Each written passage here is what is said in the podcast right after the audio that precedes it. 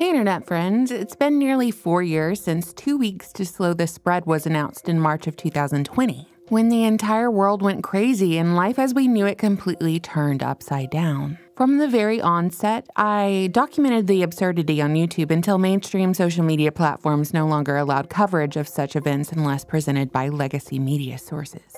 Since then, any information regarding COVID 19 or the clot shot has been incredibly suppressed.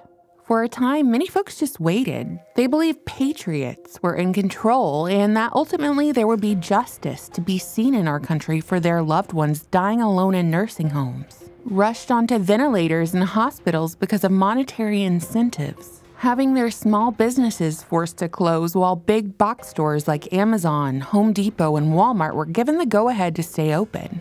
And all the while, the greatest transfer of wealth in modern history was happening. To demonstrate just how far we've fallen, I've got some data points for y'all. In the United States, overdose deaths spiked 30% between 2019 and 2020, and they rose another 15% between 2020 and 2021, while suicides in the US reached an all time high in 2022. According to the National Association of Realtors, the April 2019 median home price for a single family home was $269,000. Meanwhile, the median home sales price in the United States is $431,000 as of the third quarter of 2023. According to 2019 data from the Bureau of Labor Statistics, the average spending on food at home is about $4,600 annually, or about $386 per month. Now, in 2024, the average family spends about $270 at the grocery store per week.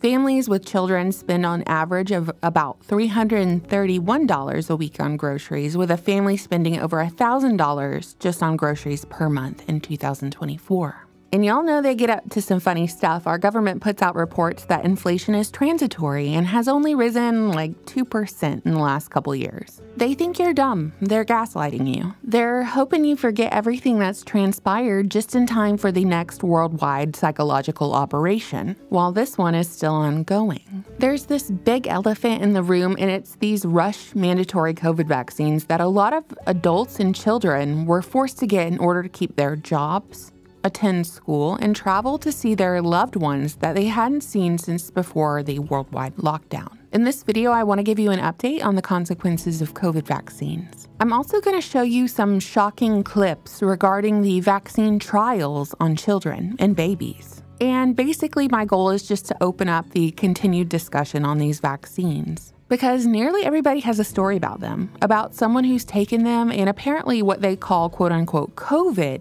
cases are surging higher than ever. If they didn't prevent against COVID, what was their ultimate purpose? This is by no means an exhaustive video, but y'all know I'm a video clip hoarder. I'm a hoarder of clips that get memory hold. So, in order to examine the present, let's first see how we got here. My dad taught me from a very early age be at one with the snake. Feel it, son. And I am. Woo! I gotta get the camera I've got to be right in there. I have to get right fair smack into the action. Here we go, look at this. Look, at this. I'm gonna push it. I'm gonna push it to the limit. Danger, danger, danger. I jumped on a cross.